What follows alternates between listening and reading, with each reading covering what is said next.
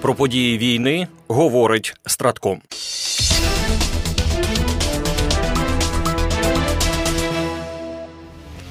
Уряд Швеції представив найбільший на сьогоднішній день пакет військової допомоги Україні вартістю понад 7 мільярдів шведських крон, що дорівнює 630 мільйонів євро. Зрештою йдеться про людяність і порядність. Йдеться також про захист цінностей та інтересів, які є важливими для Швеції, заявив на прес-конференції міністр оборони Пол Йонсон. Цей вже 15-й пакет підтримки включає 10 десантно-штурмових та 20 десантних катерів, підводне озброєння, таке як міни і торпеди, зенітні системи типу робот 70 гранатомети з боєприпасами, медичне обладнання та автомобілі швидкої допомоги. За словами Пола Йонсона, новий пакет підтримки спеціально розроблений відповідно до потреб України. Разом з попередніми пакетами підтримки, які Швеція вже надіслала Україні, країна надала загалом підтримки майже на 3 мільярди євро.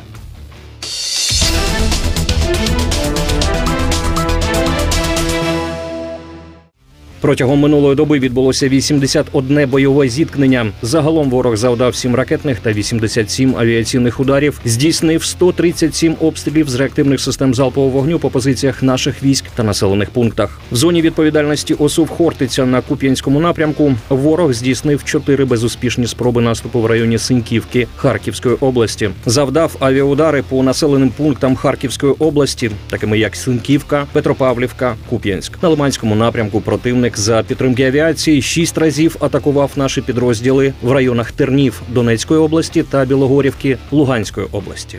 На Бахмутському напрямку Сили оборони України відбили 14 атак окупантів в районах Богданівки, Іванівського, Кліщіївки та Андріївки Донецької області. Ворожого авіаційного удару зазнав Нью-Йорк Донецької області.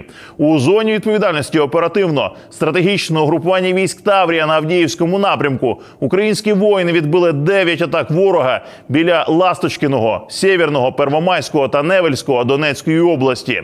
На Мар'їнському напрямку Сили оборони України продовжують стримувати ворога неподалік Георгіївки, Побєди, Новомихайлівки Донецької області, де відбили 21 атаку окупантів. Країна-агресор хоче захопити український плацдарм на лівому березі Дніпра до 17 березня, коли в Росії відбудуться так звані вибори президента. Про це в ефірі телемарафону повідомила речниця Сил оборони Півдня України, полковник Наталія Гуменюк. Обстановка дійсно непроста. Ворог продовжує штурмувати наші позиції, не полишає спроб вибити нас звідти, бо має таке надзавдання до березневих виборів. П'ять штурмів вони е, вчинили за минулу бойову добу. Всі п'ять були відбиті. Наших позицій жодної не втрачено. Ми продовжуємо укріплюватись і е, працювати над розширенням плацдарму. А ворог е, продовжує так звані м'ясні штурми, не використовуючи бронетехніку, оскільки мають таку мають таку заборону після дуже потужних втрат на перших спробах таких штурмів. Втрати ворога за добу становили 1230 окупантів, 5 танків, 36 бойових броньованих машин, 40 артилерійських систем.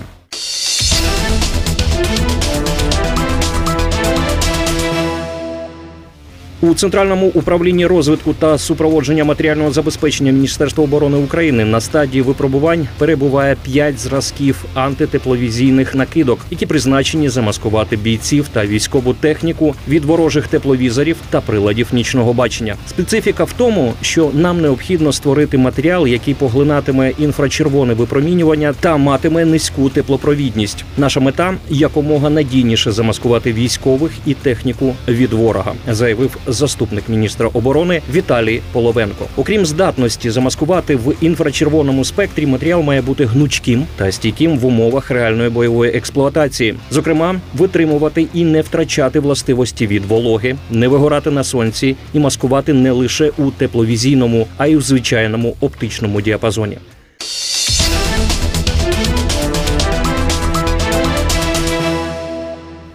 Латвійська контррозвідка опублікувала звіт за рік своєї роботи, більша частина якого стосується Росії і аналізу її дій. Проаналізувавши дії та заяви країни-агресорки, латвійські контррозвідники прийшли до кількох висновків. Згідно них, Росія сприймає війну в Україні як протистояння із західним світом. Зазначається, що наявними силами РФ не в змозі домогтися стратегічних успіхів в Україні, тому перейшла у фазу марафону. Подальший його розвиток залежить від того, яка країна зможе в довгостроковій перспективі підтримувати свої збройні сили на більш високому рівні. Тому стратегія Росії полягає в тому, щоб воювати довго, поки в Україні не вичерпаються сили. Йдеться у звіті. У доповіді вказується, що головною метою зовнішньої політики Росії наразі є намір знизити рівень підтримки України країнами заходу, інструментів маса, руйнувати, шкодити, намагатися зменшити єдність союзників або впливати на єдність суспільства, і насамперед у країнах, де мають відбутися вибори, вважають у спецслужбі. Також у звіті латвійської контррозвідки йдеться про те, що в російській еліті точаться дискусії про майбутні країни після диктатора Владіміра Путіна. Тому роблять висновок у спецслужбі, незважаючи на вдавану стабільність путінського режиму, він зустрічатиметься з новими і часто несподіваними проблемами у процесі погіршення економічної ситуації, але це не означає, що триває реальна підготовка до зміни влади в Росії.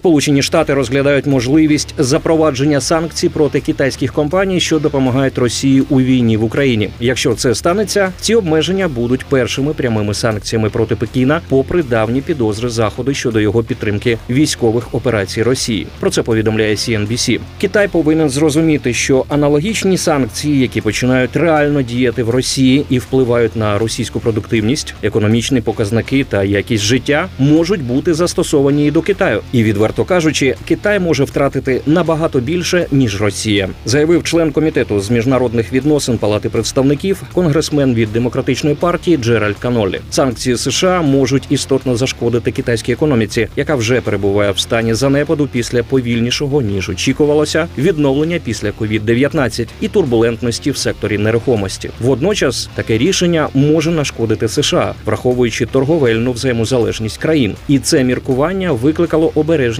Вашингтона в минулому. Водночас конгресмен Конолі сказав, що це не зупинить санкції та що їх можуть запровадити дуже скоро.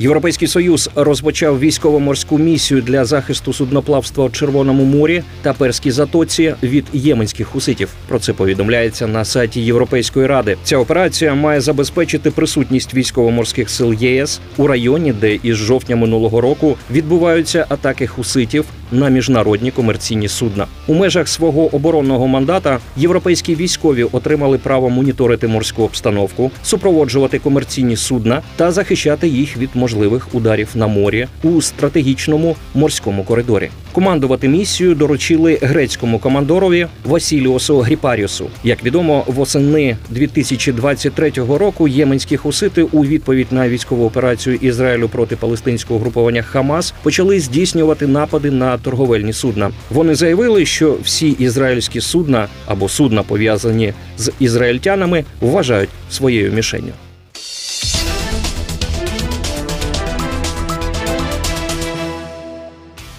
Переможемо. Програма створена управлінням стратегічних комунікацій Генерального штабу збройних сил України.